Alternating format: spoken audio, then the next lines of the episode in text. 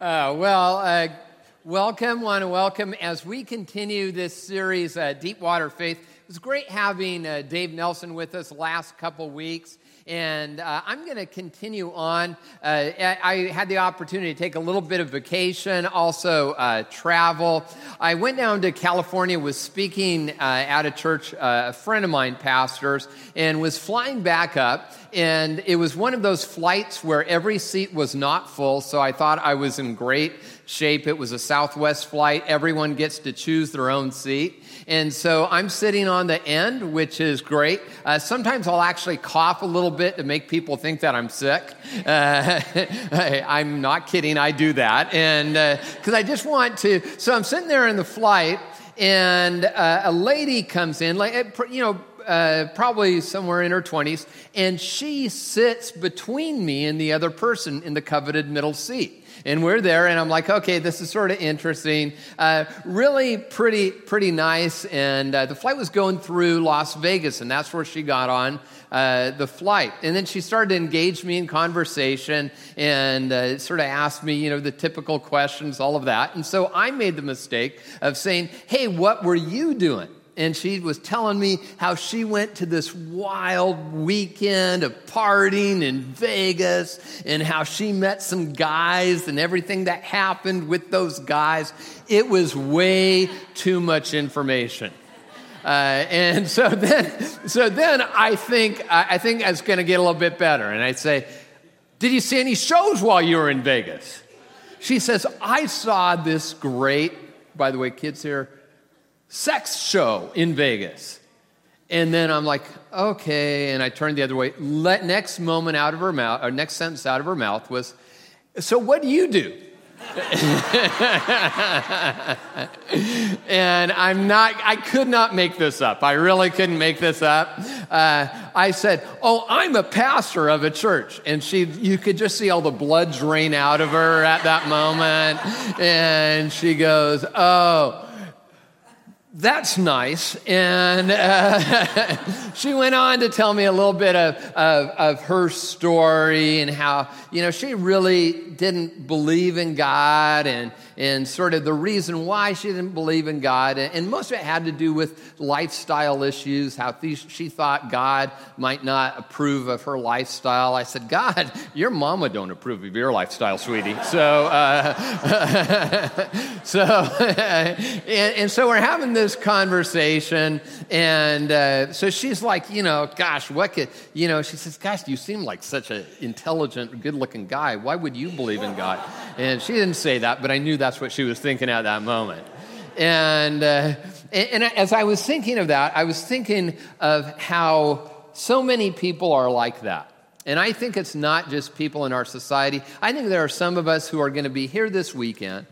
And although we have a level of faith, there's a level of skepticism that goes with it. And, and, really, you know, it starts out when you're little, you know, the whole Santa Claus fiasco, followed by the Easter Bunny and the Tooth Fairy. And you're just like, okay, is that sort of the God thing? How does this really fit in to my life? And if you're here and you say, I have doubts, by the way, I think people all have some level of doubt.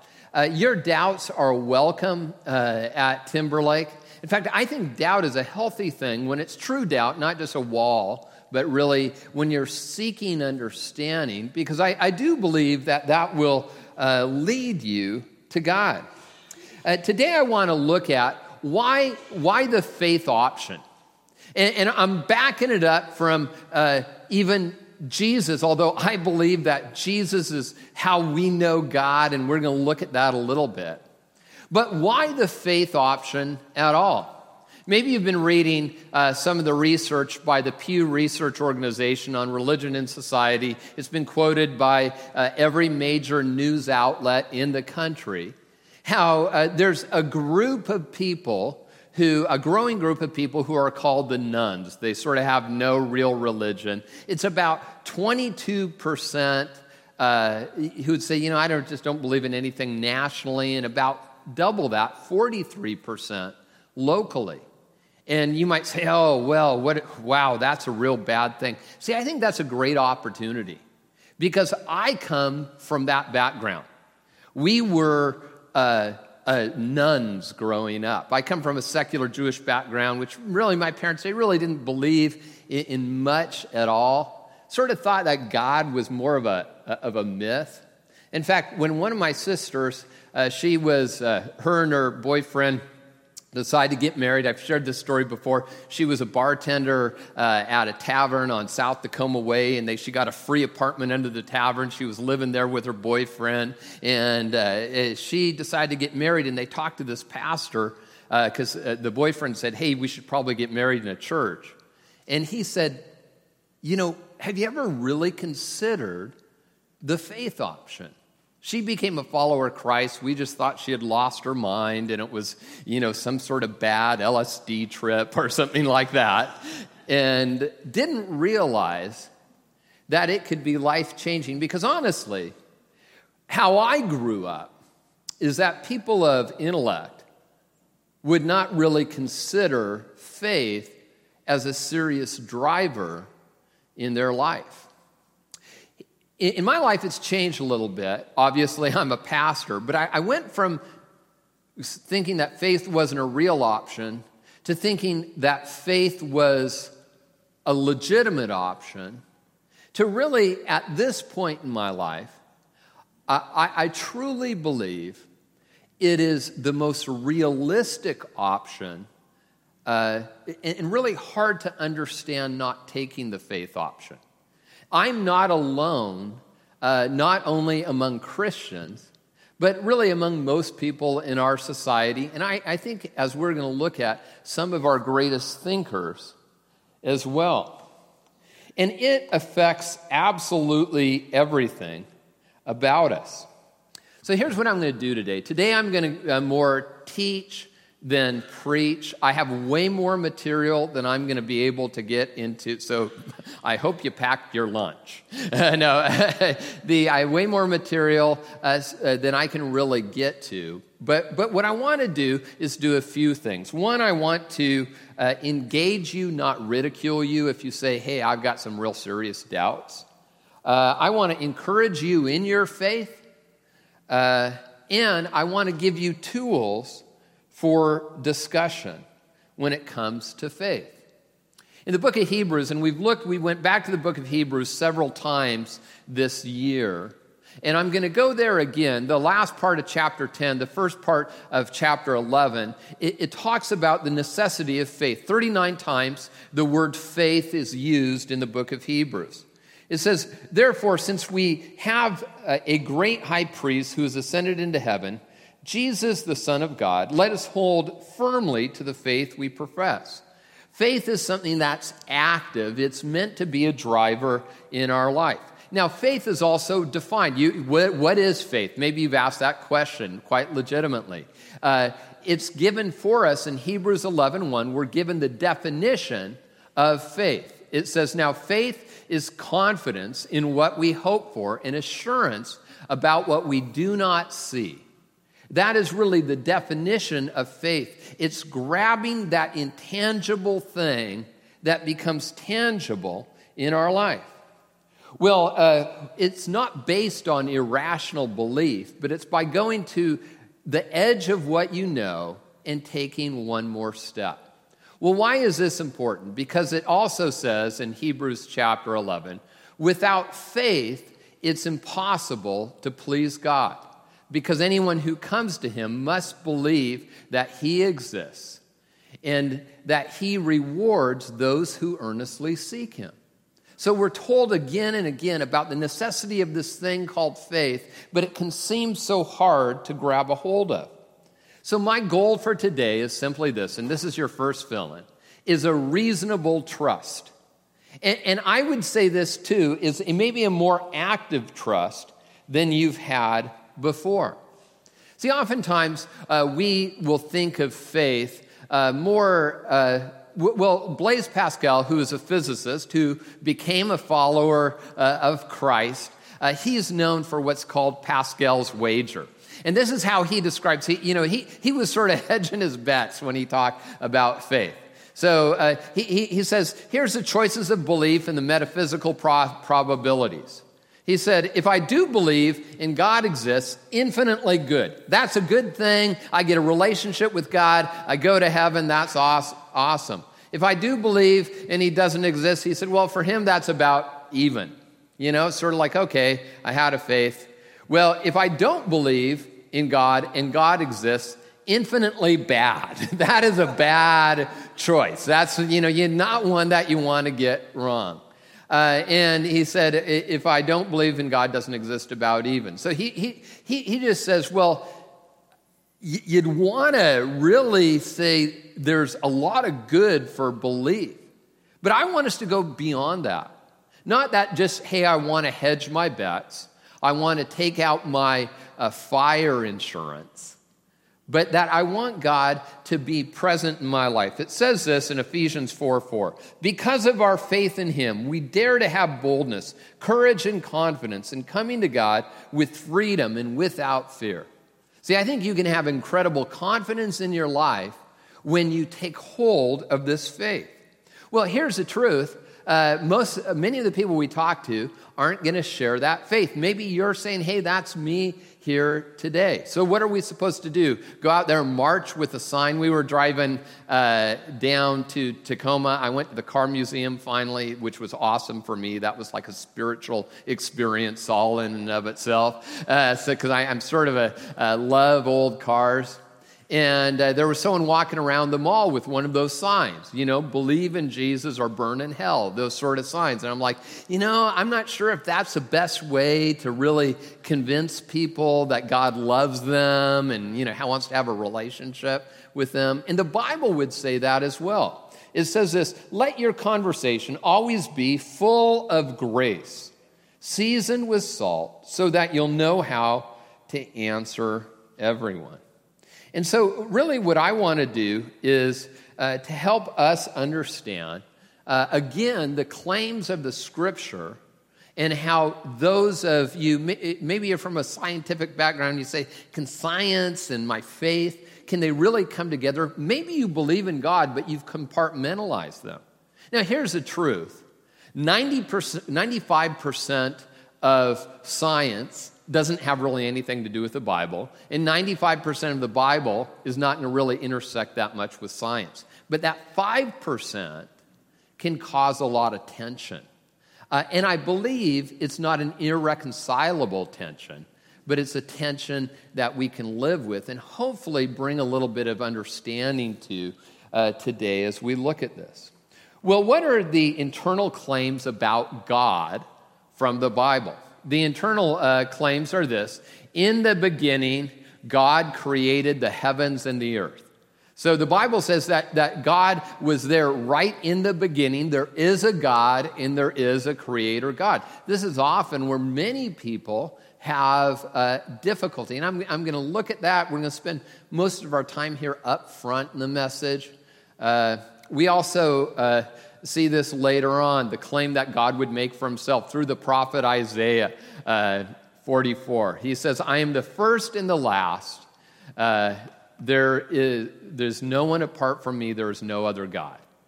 That there's no God apart from me. He's the Alpha and Omega, is we'll find in some translations, which really uh, means right at the beginning and right at the end, eternally existent. And then later on in the Bible, in the last book of the Bible, we find this claim uh, as well. Uh, I am the Alpha and the Omega, says the Lord God, who is and who was and who is to come, the Almighty.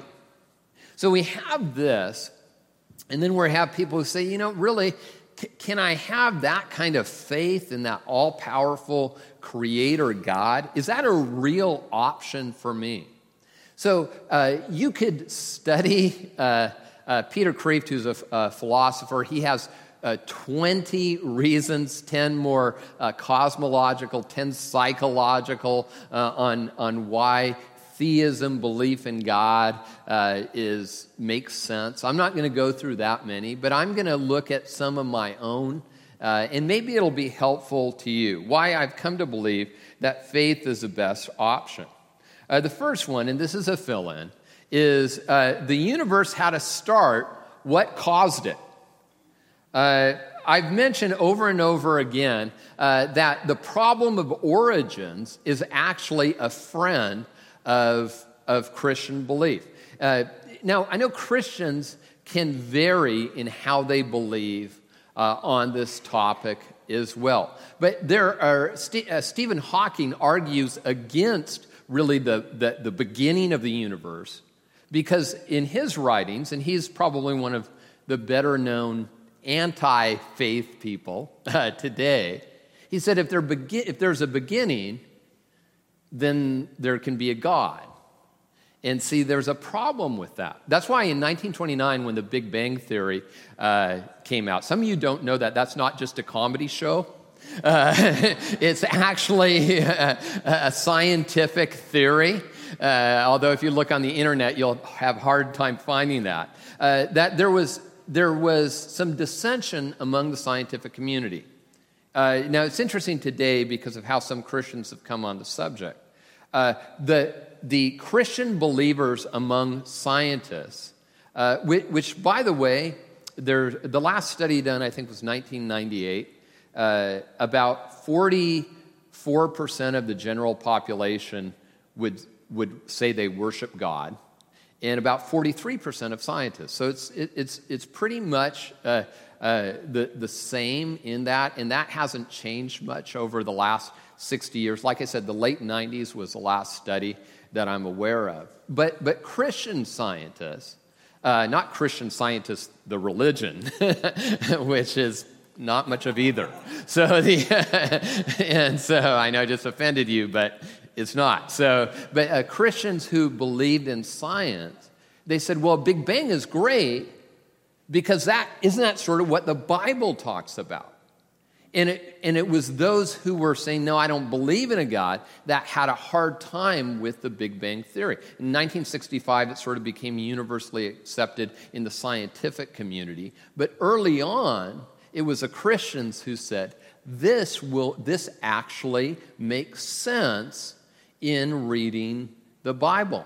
But by the, by the way, and, and I'm going to get a little bit technical in the weeds here. Uh, if you read the Bible, you read Genesis 1 and 2 uh, you might say, hey, you know, some, it seems like there's sort of two accounts of creation.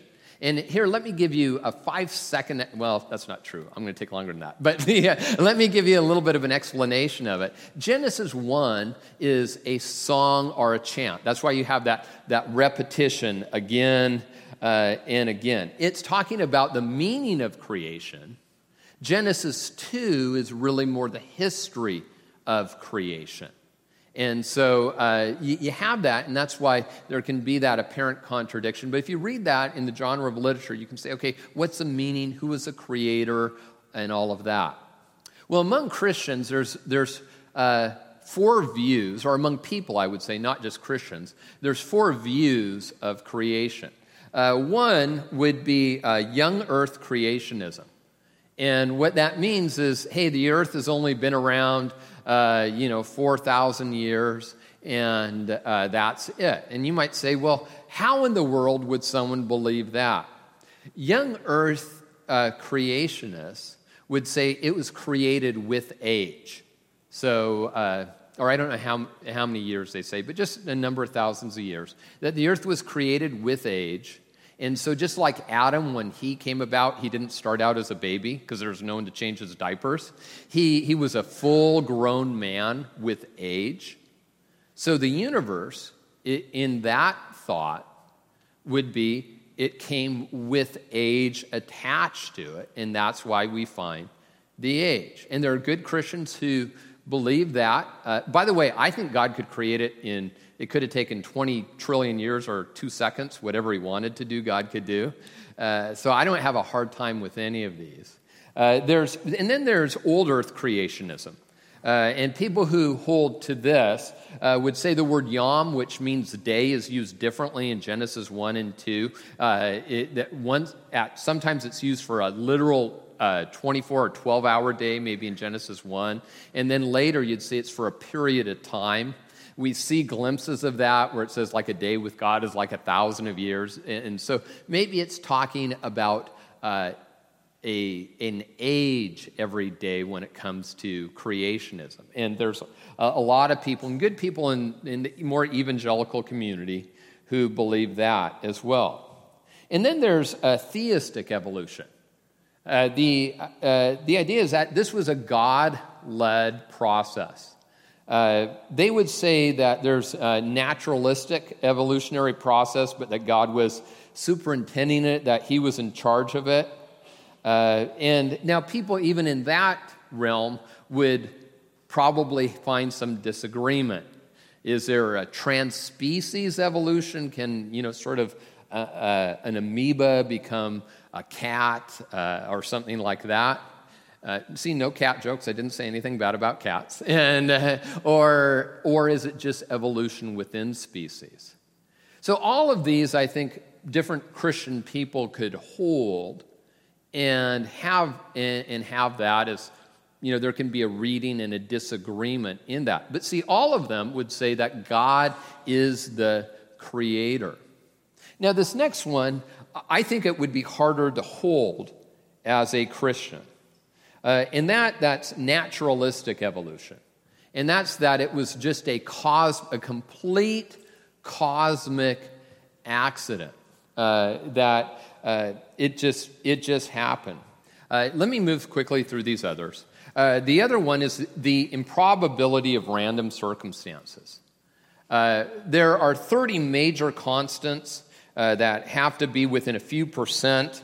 Otherwise, life does not exist. And in fact, Antony Flew, for those of you who are for science, will recognize him as an Oxford scholar. He was the Richard Dawkins before there was Richard Dawkins. For 50 years, he taught in Europe uh, about the necessity of atheism. Uh, interesting, before he died, uh, he publicly changed his mind. And he admitted that he had been wrong. And he said, because of this point, he said that it, the impossibility of random circumstances. And so, again, you have something, uh, it was sort of like being, it, it, would be like this. It'd be like if you played a card game, not that I would do anything that evil or sinful, uh, and you were playing Texas Hold'em and you got a royal flush eight times a night, every night for 10 years every time you play. Could that happen? Yes, but you'd still get beat up. See, you know, it really, there's really no, there's no possibility, I mean, not any real possibility uh, for any life, yet, let alone the ecosystem as we have it. And then the limitations of the human mind. Uh, we get a little bit uh, of this. If you're a Christian, uh, hopefully, you know this that, the, that I've said this before a finite mind cannot hold the infinite. That just makes sense. Uh, it says in Isaiah 55 8, For my thoughts are not your thoughts, neither are my ways uh, your ways. See, science can't prove or disprove the existence of God. Uh, it, it really can't, if you say science proves, you really can't prove or disprove, I think, legitimately, in my, uh, in, in my opinion. Um, and it's interesting among people from the scientific community, there was actually a study done on faith of those who said they didn't believe in God. Uh, Dr. Elaine Eckardt from Rice University did a study. Uh, she actually wrote a book by the same name. It's called What Scientists Believe. And she did in depth interviews with 200 uh, PhD level scientists who were in research or in academics who said they didn't believe in God. And, and of her research, uh, in her book, you can read that, only 10% gave scientific reasons. Isn't that interesting? 90% were, I prayed for my mom and she had cancer and God didn't heal her. Or I went to a church and I had a bad experience there, or they sort of were anti intellectual. Uh, so, just, just to let you know, there's limitations of the human mind. N- number four, that uh, there's the implausibility of an impersonal cosmic force. Uh, just think about it this way: if there's an there's not some galactic amoeba which could give us personality, character, emotions, and yet would by would lack those in and of themselves. So, so you would see that, that if, if there is a creator God who could endow all of this, then that God would by necessity be able to reveal themselves to us. And that's why my, my fifth reason for me is common narratives about God. Uh, when I went to the University of Washington, by the way, which is not an evangelical Christian institution, if you don't know that, uh, I, I, studied uh, a lot of economics and history. And the arguments that many of my professors, although some were, were Christ followers, uh, tried to give me to dissuade me from believing in God, actually convinced me more deeply. Uh, one was when they talked about the common myths of every culture around the world. They all ha- have the same sort of creation story and flood story. And then they'd say in the next sentence that it was, you know, not until much later these cultures came and they were able to interact with one another. And I thought, well, if you have these common narratives all around the world of completely disconnected cultures, it's just much more improbable that everyone would come up with the same story on their own than they're all reflecting on the same story that actually happened. Uh, number six is breaks in the natural order. Uh, we would call these miracles. Uh, by the way, uh, this, this used to be a big barrier for a lot of people. Uh, not so much anymore. Uh, of people who even don't believe. People are much more open to the, the miraculous, whether or not uh, they believe in God. Uh, part of it happened from, uh, uh from studies and uh, of discoveries in different fields such as quantum mechanics and how, you know, what, what are real laws and are there even real laws?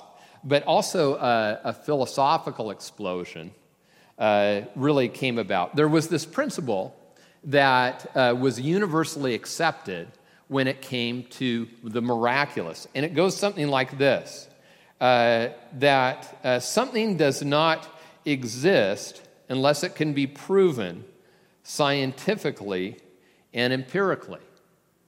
Uh, but then people said that's a self contradictory statement because you can't even prove that statement. And so, how can you use that as a principle? And then as we, we look at, uh, we, we, look at really the, probably the one that I think convinces most of us is transform lives. Uh, and this is the least scientific by far of all of them.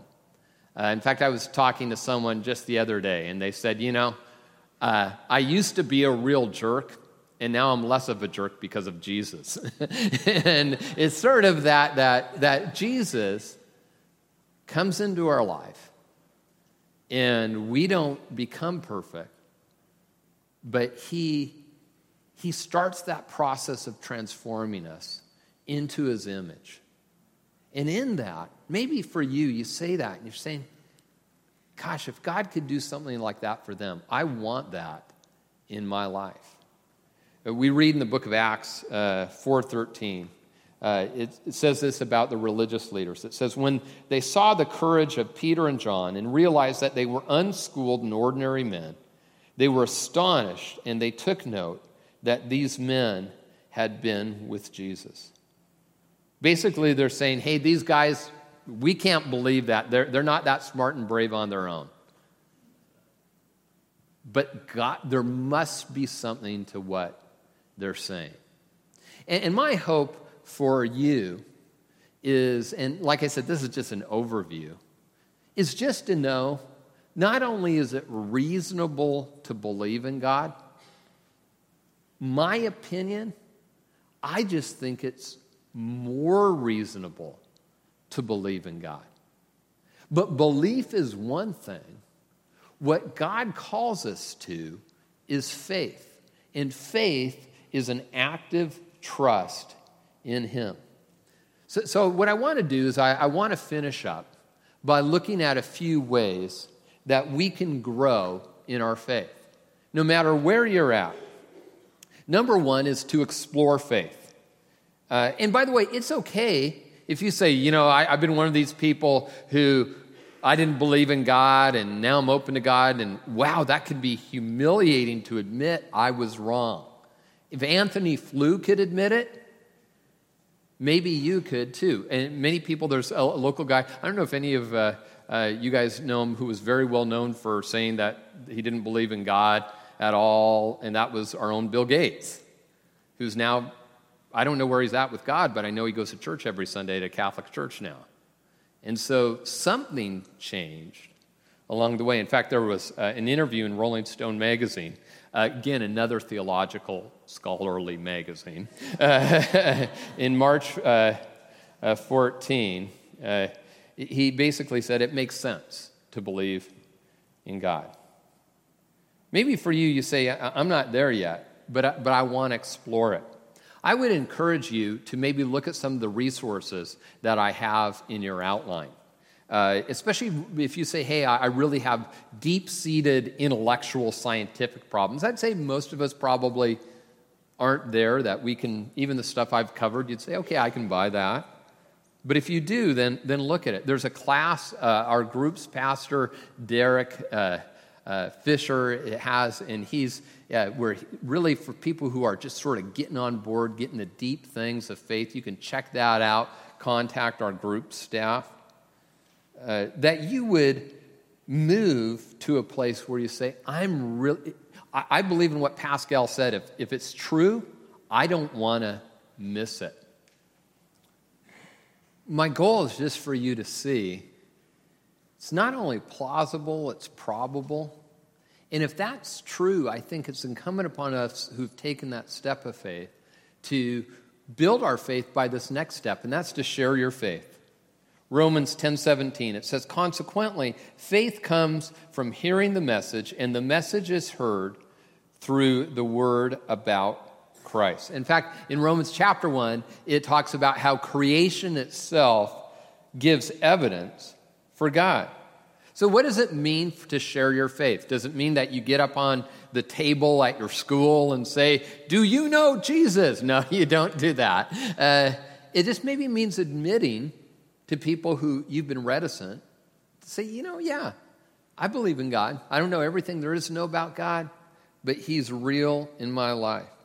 Maybe it's uh, taking uh, one of the invites we give at church and you'd actually use that. By the way, those aren't just to tell you when the next series is, it's actually so you can say, hey, do you want to come check it out? You know, it's sort of a, a, an interesting place. If you don't like it, you don't have to come back. Buy them lunch. By the way, don't be cheap and try to tell them about Jesus. That's not a good witness.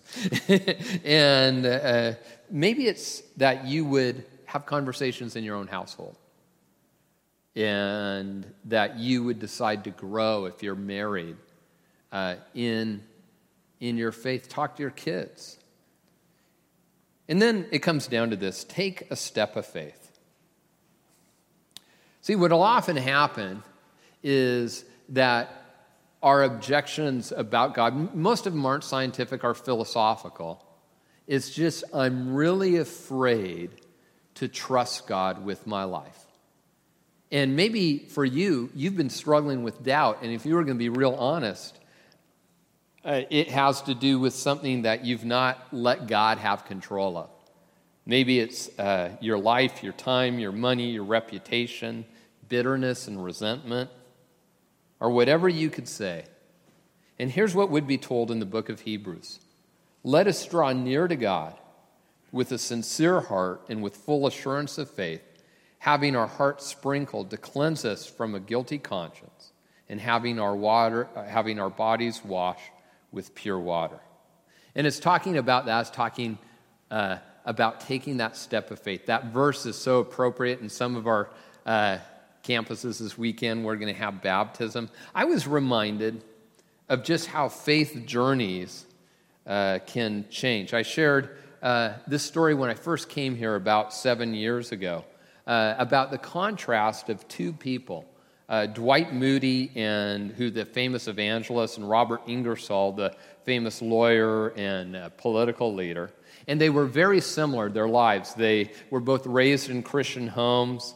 Uh, they both were respected, had large followings. Difference was Moody became a follower of Christ. Uh, Ingersoll was uh, pretty anti Christian of his day. He wrote this He said, uh, that a Christian was the ignorant past bullying the enlightened present.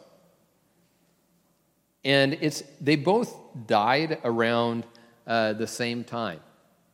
And l- let me read this. It says Ingersoll died suddenly. The news of his death stunned his family. His body was kept at home for several days because his wife was reluctant to part with it. It was eventually removed for the sake of the family's health. Ingersoll re- remains were cremated, and the public response to his passing was altogether dismal. For a man who put his hopes in this world, death was tragic and came without consolation of hope.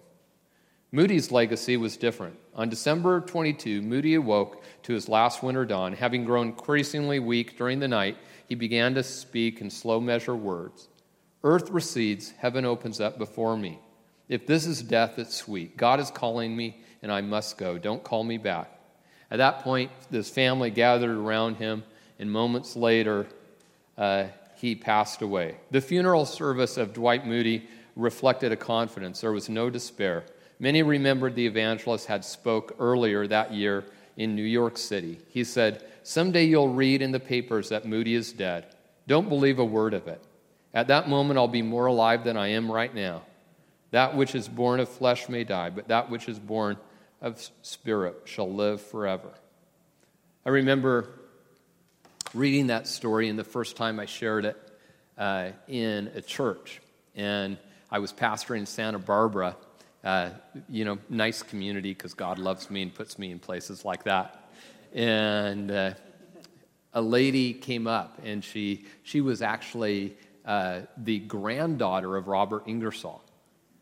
And she said, What you said is so true. But today things are going to be different. And she said, I'm going to put my trust in Jesus Christ. It doesn't matter where your family history or personal history has led you. God gives us that opportunity to change course.